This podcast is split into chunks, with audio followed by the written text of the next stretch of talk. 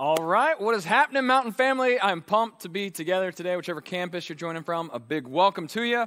I'm sure by now you've heard about the elephant in the room, okay? But if you haven't, maybe one more time, I want you to hear this. It's important stuff. Listen up, and let's check out this video. My name is Matt. This is my wife, Jessie. What started us on our financial peace journey was in spring of 2017. We had had our second son, which was a really exciting time for our family. We had been prayed for him for a long time. Following his birth, we found out we owed back taxes. Matt was in a car accident. He totaled his car. Our basement flooded. We owed about $280,000. I know that both of our commutes were filled with those kind of like dark thoughts and you It know was consuming us. It was consuming us. It was credit cards. It was student loans. It was having to get a new car. It was daycare, and, daycare, the you know, mortgage. more It- diapers. Oh my gosh, it no just- sleep, and you know, you know, no one outside of our home would have ever thought that we were in that kind of a situation. Nobody knew. I was never comfortable talking about money, but I said to Matt, I'm going to talk to my friends at church about this. I'm going to ask for prayer. I spoke to a friend of mine, and not a week later, my team leader called me and said, Jesse, can you meet me at, at church? I want to talk to you about something. So I said, sure. So he met with me at church and he said, When we want to gift you the registration to Financial Peace. and it changed our lives. It did, it changed our lives. It went from like two people trying to steer a ship at opposite ends of the ship to being in the same position and knowing where the ship's going. Yes. We're on the same plan. We do the exact same thing, and we are a team. And that deci- in every single decision. Yeah, the frictions and roadblocks Oh have been like stripped away. So we've been in it about two and a half years. We've paid off $130,000. It's around there. I think the first couple budgets we did, like there might have been tears because it was almost like we've been wasting this much for so many years, you know? We can give so much more so much more now and we do and it's it's great. It kind of strips away that taboo of talking about finances, right? You know, what you're experiencing is normal for most of us. And I think the enemy really wants us to be ashamed of it. And he wants us to say, don't tell anybody about it. But you can't. You can't sit there and push it off to the side. The elephant is in the room and you got you, you, you got to get it out. You have to you have to work at it. And I think I no longer have that shame. I don't because God took our rock bottom, our rock bottom, and he turned it into a victory. And isn't that just like him? Isn't it just like him to, to, to say, I'm going to take this and turn it into a victory? And the enemy has no power over that anymore because it's we're free. I, I love their story, right? There's this Abington campus family that, that somebody gifted this to and it changed their life. Let me tell you, it was gifted to them. It's a gift to all of us right now, too. FPU is free of charge, anyone can participate. Don't miss the opportunity to sign up, get in a group, and see how God is going to use that to transform you. It's more than just about saving money, it's about changing habits, spending habits, finding ways to, to leverage your giving, to leverage your finances, to leverage every aspect of your life to really honor God.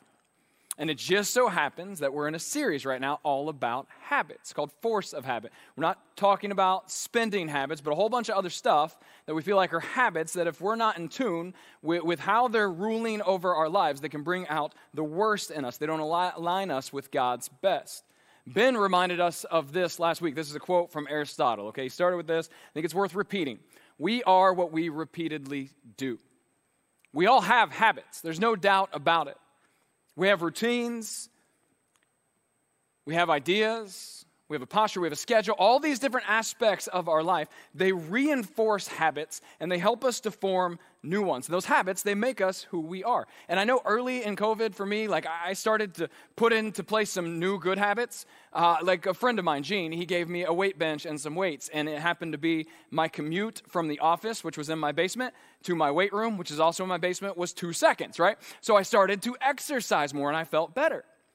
But I also started a few bad habits.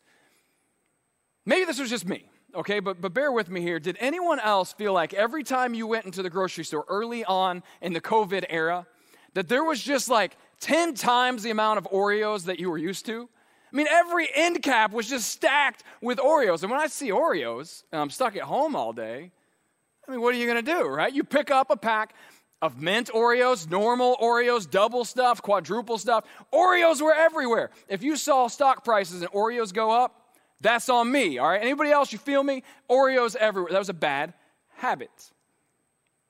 And for each of us, for all of us, there are times in our lives where we realize there are bad habits. Ben, he threw me under the toilet seat last week. Okay, maybe you heard. He mentioned the fact that I left the toilet seat up at his house and he let everybody know. And I got to tell you, like, just I'm vulnerable, I'm humble, okay? Like, I, I want to be honest and transparent. It's true. 15 years into my marriage, I still haven't quite figured out, Sarah, I love you. I'm sorry. We all have weird and quirky habits, kind, kind of like Ben, actually, okay? Uh, ben, not many people know this, he's got this habit. It's really odd, really bizarre, kind of bad. Uh, for like the past few decades, every time he cuts his toenails, uh, he keeps them. Yeah, he puts them in this, this old bin this, this like old film canister. He just, I don't know if it has to be a matching set or if it's just one or not, but I've heard, I've not seen it, but the rumor around town is that Ben's got some weird habits too, okay? We all do. We all need help overcoming our little quirks and our little habits. Now, sure, there's like the silly and annoying habits. Like my son, he loves to pick his toenails. He doesn't keep them, okay? But if I'm sitting on the couch next to him, he's like picking his and you hear it, and it just kind of grosses you out. There are the silly and annoying. There's the good habits, like exercise and reading and studying the Bible and brushing your teeth. Those are good habits. And there's the bad habits, the ones that bring out the worst in us, the ones that unravel our joy, damage relationships, and block us from God. And maybe you're already starting to think in your own mind what some of those are in your life. like, yeah, I've got some of those habits. And I wish I could overcome them. Well, we think we can overcome them, confront them, and change those habits that are keeping us from living out God's best in this world. And maybe you've been down this road before. You're like, yeah, I got some stuff going on. I'm trying to overcome it, and I just can't seem to figure it out. And I try, and I try, and I try, and I keep coming up short time and time again. And you just get so frustrated. In some way, you start to feel spiritually unworthy. Well, in this series, we're going to come to find out some routines and habits in our life that can help us to overcome those not so good habits, habits that are pulling us away from God. Not just by breaking the old way, not just by stop doing what we used to do, but by beginning new routines and new habits. Like Paul tries to describe in Romans, where he says, it's not about just not sinning. Like, don't sin, that's not good. But it's not just about not sinning, it's about pursuit of righteousness. It's about pursuing righteousness and holiness in your life. By pursuing those things, naturally, you're going to stop to do those old things. It's about pursuing better alternatives and doing things that actually honor God, and through that, we kind of snuff out the things that don't honor God. It's about an inward change that makes its way outward. Jesus describes it this way in Luke chapter 6. He says, No good tree bears bad fruit, nor does a bad tree bear good fruit. Each tree is recognized by its own fruit. A good man brings good things out of the good stored up in his heart. And it continues, and it says this And an evil man brings evil things out of the evil stored up in his heart. And hear this For the mouth speaks what the heart is full of. The overflow of the heart is the mouth and the actions of your life. And so, if we're going to say, hey, let's start to form some new habits deep within us, it's going to start with a transformation of our hearts, of surrender to Jesus. The overflow of your heart, your mouth speaks. The habits are formed from the inside out. We're talking about some really big and important ones here. Okay, I want to give you the list of everything we're talking about through this series. It looks like this. Okay, we're talking about pride, lust, lying, anger, unhealthy escapes, worry, complaining, cynicism. And I, I got to tell you, as I look at this list, I'm like, yeah, me. Yep, that's me, that's me, that's me, that's me, that's me. That one's really me, that's me. Like, I feel that. I know there's some stuff here that I need to be working on. I can feel that. And so before we hop into what we're going to talk about today, I want to give you two pieces of advice, okay? One, make sure you join us and make sure you spread the word about when our friend Brian Head Welch is coming in just a couple of weeks, okay? Brian is a guitarist for the band Korn. Now, I am an early 2000s kid. I grew up listening to Korn. Okay, don't tell my mom. I grew up listening to Korn. And so this, this guy's story is incredible. He's someone who was so far from God, had all these bad habits. God took a hold of his life and it transformed him from the inside out. And he's going to come and he's going to share his testimony. You know somebody that needs to hear it.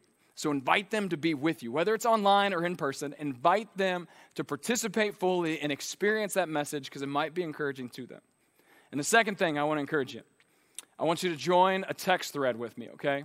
This isn't just a thing that we're going to do together on the weekends, but rather we're going to create space in our lives every single day for the Lord to work. And so you can text the word habit to 877 622 1824. It's simple. And when you do that, we're going to commit to just sending you a few texts every single week. Not every day. We're not going to blow you up like crazy. We're going to pass along some encouragement, some scripture, some habits that you can start to form to help you on this path to overcoming the habits that we know don't bring out God's best in us. So make sure you sign up for that, okay? And today we're going to talk about two very big, very real, very present habits in the world today. We're going to talk about how we overcome anger and cynicism. And these are huge. I mean, we, feel it, we see it, we see it, we, it's everywhere around us, but it starts with honesty. It starts with us being vulnerable and humble enough to say, you know what? Ben talked about pride last week. First thing I need to do is come to terms with my humility and overcome my pride and say that's something I struggle with. So I got a question. You don't have to raise your hand, but I got a question for you. Do you struggle with anger or cynicism? Like, really, do you? Maybe somebody's elbowing you right now, like, yeah, you do. I know when I told my wife I was preaching on anger, you know what she did? She laughed at me. Like, that's rude.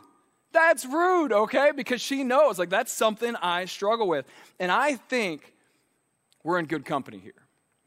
Because all of us, in one way or another, we struggle with anger and cynicism.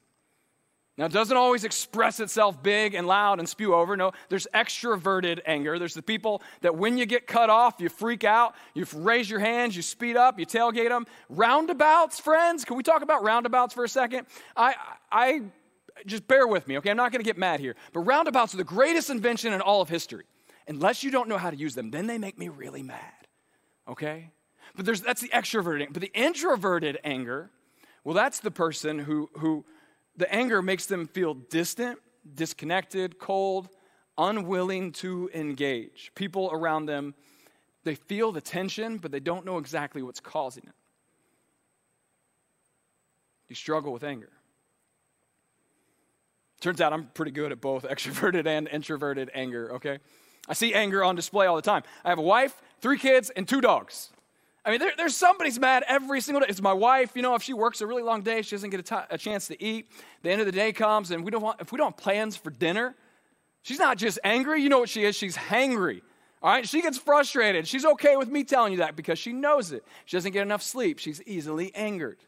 My son, when we play Rocket League, well, first, first thing you got to know, uh, my son is just okay at Rocket League. If you're one of his friends, don't tell him I said this, okay? But he'll, he'll be playing Rocket League on the Xbox. I play with him. It's one of the things we do together. And, you know, the, the other team will score on us, or he might score for the other team. And he just loses his mind. He throws down the controller and he storms out like crazy. Like, we got anger issues. My, my little Ella girl, my eight year old Ella, she's a perfectionist, she's an artist. She'll be drawing, making a picture then I don't know, maybe she colors outside of the line or she, she oops and messes up. And the tears, she, she introverts it, okay? The tears start pouring and she's so mad and she crumbles it up slowly and she dumps it in the trash and she just walks away. My little two year old Miles, he's still perfect, okay? There's still time for him to get jacked up like the rest of us. The dogs, don't get me started on the dogs. I think the anger issue is not the dog's anger, it's my anger towards the dogs. A few weeks ago, $60 worth of steak, not cooked, on the counter, then in my dog's belly. That's a problem, okay? Like, like we see, and those are some silly examples of anger, but we all know that we see anger all the time, everywhere. We can't help it. We all deal with anger, and we all need help to overcome it. And one of the things I've learned to be true of me and my anger, and what also might be true for you, is that my anger also comes from me not getting what I want. I'm not getting what I want. I have expectations for other people. I have expectations for myself. There are things that I desire. And when anything comes up short, I feel that frustration swell within me.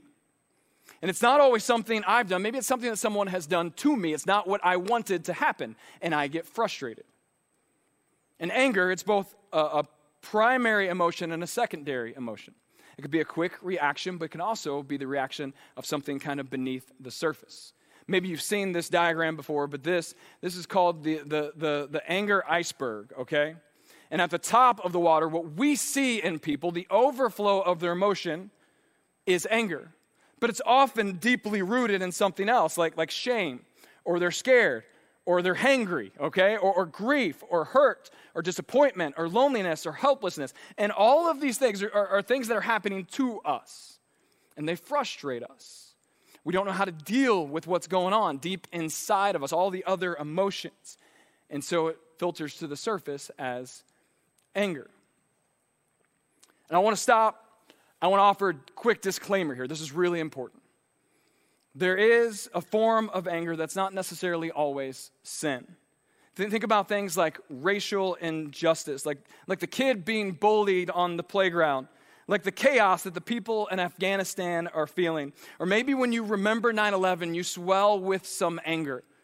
That's not necessarily a bad thing. There's a righteous anger. And if our heart is aligned with the heart of God, we will get angry about the same things that God gets angry about. Jesus got mad. But is always in alignment with God's heart and God's goodness for people. And Jesus always leveraged that anger, the frustration, to bring the world to a better place. So, we're not going to talk about righteous anger. No, we're going to talk about the anger that's rooted in our sin and what the overflow of anger might look like in our lives. You know, it seems to me like we live in an age of anger.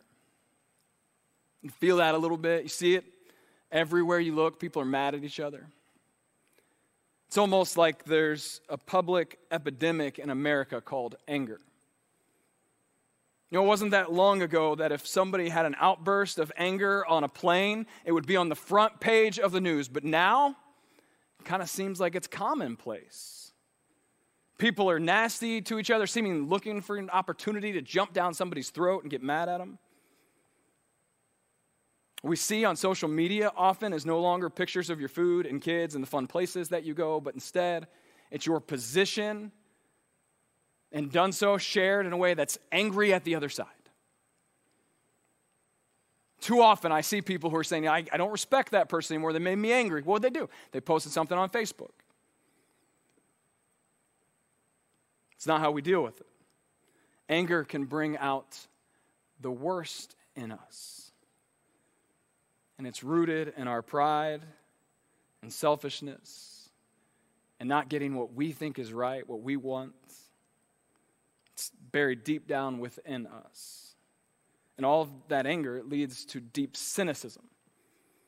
You start to see the world through, through one lens because your anger has postured you in that way. You know, Carey Nieuwhof, he wrote this book. The book is called Didn't See It Coming. And it talks all about how anger and frustration, when we see the world through that filter, well, we start to see every situation the same way. It's a protection mechanism. We can chalk all of the stuff that's going on in this world up to the issues that those people have. And our anger makes us see them in that way. We close ourselves off to others, we create distance. And he says this He says, perhaps most disturbingly, cynicism begins to infect your relationship with God when you close your heart to people, you close your heart to God. When anger grabs a hold of us, we, we lose trust. We start to doubt more. We see people and God through the wrong lens, no longer creating space for people to be sinners and to come up short and to allow God to offer redemption. And the one that's damaged most by my anger, it's me. I start to have a different view of the world. It takes on a different landscape. I change the way I view people and situations, and myself. And simply enough, in our anger, we don't honor God. The overflow of the heart. The mouth speaks, the body reacts. And if we're going to humbly submit ourselves to Jesus, well, then that means the overflow of our heart should express the love of Jesus. It's described this way in 1 Corinthians 13. Sometimes you see this verse and you think, oh, this is the wedding verse. No, this is a verse meant for you and me and all of us. And it says this Love is patient and kind. It does not envy, boast, embody pride, dishonor others. It is not self seeking or easily angered. What does the love of God look like? It looks like this it says, It keeps no record of wrongs. It doesn't delight in evil, but only rejoices with truth. It protects, trusts, hopes, and it perseveres.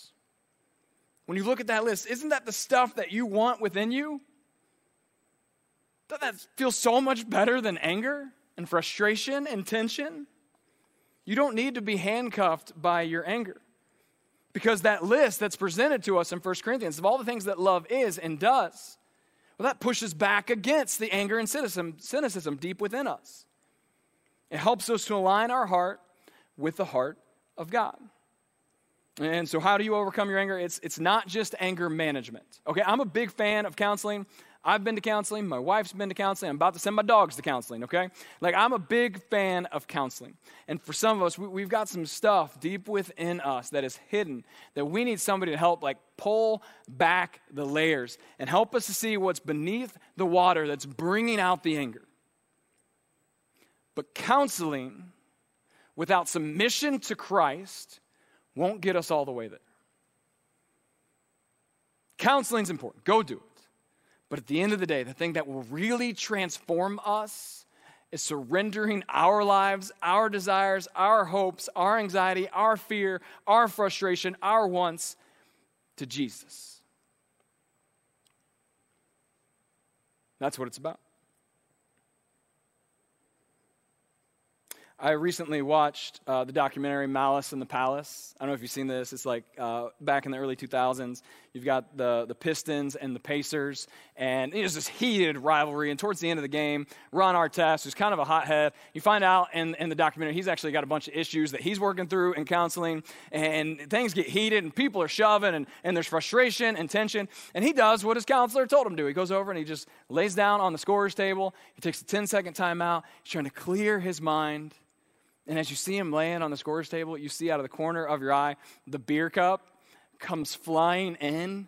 And it, I watched this live. It was, it was bonkers. Like, oh no, slow motion. This beer cup comes down. It hits Ron Artest right in the face. And he jumps off of that table and takes off running through the crowd. I mean, that shot was incredible. You need to put that guy in the game, okay? He threw it from way over there and hit him right in the face. And Ron Artest hops up and he takes off running and throwing punches up in the stands. And the place erupts and everyone's angry. And all of that anger leads to nobody winning. It was a mess. In that moment, anger won. And when anger wins, we do things we regret. Relationships become broken. Feelings are hurt. People are abandoned. Walls are built. We become cynical. And we silo ourselves off with people who get angry about the same stuff that we get angry about. Nothing good happens when anger wins. We can be angry, we can feel anger, but we can't let it win. When anger wins, everybody loses.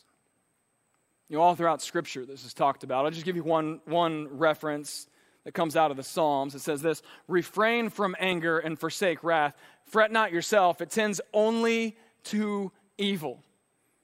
You want to look up a couple of verses? There's some across the bottom. Go read them because all of these point to the same thing. It's a resounding gong in Scripture of, hey, don't give in to your anger because when you do, evil will prevail. The overflow of your anger will not be something that honors God. When we give in to our anger, it's not beneficial, it's not helpful, it's not good for anyone. and it doesn't bring honor to God. Instead of anger winning, we need to push hard to allow the love of God to win. God calls us to this in this life, right? We, we say it around here it's to love God, to love people, and to serve the world. It's not about anger management, but instead, it's allowing God to do some heart work, to figure out what's happening on the inside, to figure out what the thing is behind the thing, and then to release it to God. It's aligning our lives with the life of Jesus, with the heart of God. What does the heart of God look like? How can we overcome our anger? It's by putting into practices the way of God. And here's what it looks like out of the book of Colossians. Okay, it says this Therefore, as God's chosen people, holy and dearly loved, clothe yourself. Like this is how you overcome it. You put this on. Rather than whatever the world throws at you, your anger, whatever, put this on. Clothe yourself with compassion, kindness humility, gentleness, and patience. That's what we need to clothe ourselves with. Bear with each other and forgive one another. Forgive each other. And if any of you has a grievance against someone else, forgive as the Lord forgave you. And over all of these virtues, put on love, which binds them all together in perfect unity. And let the peace of Christ let the peace of Christ rule in your heart. Overcoming our anger means pursuing those habits, pursuing those things that allows the peace of Christ to be what comes out of the overflow of our hearts. A couple verses before, Paul, he tells us like what we shouldn't do. And look at these two things in contrast. Here's what it says. He says, Don't do this. Don't have anger rage, malice, slander, and filthy language. Isn't this what it looks like when we get mad? The overflow of our anger is often anger, rage, malice, slander, filthy language. But instead, do this. Don't do this, but instead, it's not just don't do that. Listen, this is important. It's not just avoid the sin, it's pursue something better. Do this, have compassion, kindness, humility, gentleness, and patience that just feel better? I mean, at the end of the day, let's be honest, it's a question of Christian maturity. Do you love Jesus? Are you walking with Jesus? Are you surrendering your life to Jesus? If so, it doesn't mean you're, you're never going to screw up. You certainly will. But it means at the heart, you are pursuing the ways of God's heart, the things of God's heart the attributes of God's heart. We need to show the world a different way. So let's get real practical. In the last few minutes we have, I've got a few ideas, okay? L- looking at Colossians and saying, hey, how can we apply this to our lives? If we're trying to pursue some new habits in order to get rid of the anger and cynicism in life, how might we do that? It starts with pursuing humility. Now, Ben talked about this last week. I'm not going to go deep down this road, but we have to be people who humble ourselves and say, you know what? No longer is this world all about me and, and what I want and my desires. I'm going to try to get rid of my pride and I'm going to pursue humility. If you missed last week, make sure you go check it out. It's on the internet. You got to start there, okay? And the second thing is we need to participate in patience. Don't react too quickly. You, you have to choose to do this. I know when I get mad, I snap. It's a quick response. But instead, we need to practice patience. There's so much power in just slowing down, taking a breath, and creating space between you and the tension. The Bible talks about this in the book of James. It says, Be quick to listen, slow to speak, and slow to get angry. You know what's funny about this verse to me? Like, this is the brother of Jesus talking. And when I look at my kids, uh, well, they get mad at each other all the time, right? Like they are quick to yell at each other. One just looks at one the other way. What do you look at me that for? So James grew up with this Jesus guy who was evidently like perfect. you imagine how frustrating that was? Jesus would doing something awesome. James get mad and he'd be like, hey, I love you anyway, James. That's got to be frustrating. We need to practice patience because we can learn something from James. Be quick to listen, slow to speak, and slow to get angry. You know what I love is when the Bible and science like beautifully sync up together. And we see that in this principle. Be slow to speak, slow to be angry. And in some cases, what we need to do psychologically is step away for 10 to 15 seconds from whatever the situation is that is making us mad. And in that time, it allows our brain time to process, to cool off, and to allow an appropriate response. But like in a fit of rage, we're told that it could take up to 20 minutes for our brain really to cool down and chill out and allow us to respond in an appropriate way. So, whether it's something happening internally, something that's happened to you, whatever it is that brings out the frustration, that brings out the anger, be slow to speak, quick to listen, slow to react. You know, work it out some other way. Go, go work out or journal or find a trusted friend that you can vent to. But step away for a moment and give yourself space. When we take time and we're slow to become angry and, and slow to speak, it actually helps us to navigate the situation in a way that better honors God. And next, we got to practice forgiveness. Okay, this, this starts with the example of Jesus, just like all these things.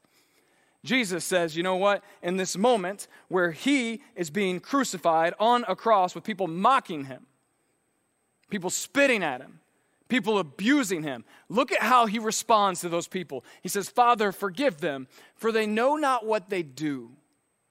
Like, isn't that a beautiful example? When people wrong us, or when I wrong myself, wherever it is that the anger and the frustration and the tension comes from, whether it's from them or from me, I need to remember the posture of Jesus, and that is a Jesus who is quick to offer forgiveness. The Bible has no shortage of passages that remind us how vital and important forgiveness is to Christian maturity, to a Christian walk, to somebody who says, I want to honor God with my life. Well, how do you do that? You forgive, even those that don't deserve it. If we're going to come to terms with how we beat down anger, well, a big part of that is our willingness to forgive those who have wronged us, who have hurt us, and permission to forgive yourself, even when I don't deserve it, even when they don't deserve it. Otherwise, that, that anger, it just swirls inside and it simmers and it festers and it develops into something much deeper and it creates a greater divide between you and them. We got to be quick to forgive. And then we need a plan to talk it out. Give it time, give it space. Choose in your mind that you are going to offer forgiveness no matter what, but then go talk about the thing that's bugging you. Maybe that means you need to go to counseling because you have something inside that is bringing anger and you need somebody to talk to about it. Or maybe someone has done something that's made you angry. Go talk to them about it. Your scripture says this says, In your anger, do not sin. Don't let the sun go down while you're still angry. And don't give the devil a foothold. Don't let this stuff simmer. If you're mad and it's a situation that you need to talk out, then, don't miss the opportunity. Don't let the sun go down on your anger, otherwise, it simmers. Plan to talk it out, but only after you've humbled yourself, you've been patient, and you've already chosen to offer forgiveness no matter what. And then lastly, let me encourage you proclaim God's love for you. Seriously, remember how much God loves you. Oftentimes, I screw up all the time. I think we all do. We realize that. We're sinners in a broken world. And every time I screw up, I, I, I start to wonder for a second is God mad at me? Is he going to forgive me? Like, have I messed up so bad? God's got every right to be mad at me. He's got every right to be angry at me. He has every right to spew it out and yell at me. He's given me chance after chance after chance. He's forgiven me over and over and over again. He has every right. And Paul, he deals with this himself, the struggle of like, man, I keep screwing up.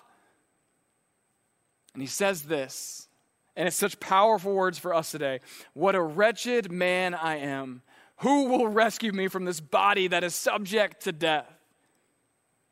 Thanks be to God who delivers me through Jesus Christ our Lord. Whenever I want to get mad at someone else, whenever I want to get mad at myself, it helps so much when I just pause and I remember that God has every right to not forgive me, every right to be frustrated and angry with me, but yet He still, time and time again, delivers me through Jesus Christ, my Lord and Savior. And if I am going to have the heart of Jesus, then I've got to be willing to offer that kind of love to other people. We can't let anger win. We got to let the love of God win. And that starts by putting into practice habits that will transform our hearts to look more like Jesus. So, at the overflow of it, in the overflow of it, the peace of Christ will be seen because the peace of Christ rules in your heart. Put it into practice. Don't just avoid the sin, pursue the heart of God. Let's pray. God, we come before you and we're thankful for your love for us. God, help us today, more, more than ever before, in this moment, to recognize how good you are, that you love us unconditionally. And God, may the reality of that grow roots deep into the inner beings of our heart and soul. And God, out of that, God, may we flourish and bear the kind of fruit that the overflow of your goodness within us can't help but bear the kind of fruit that everybody sees, that pushes anger out of this world and instead expresses the love of you, Jesus.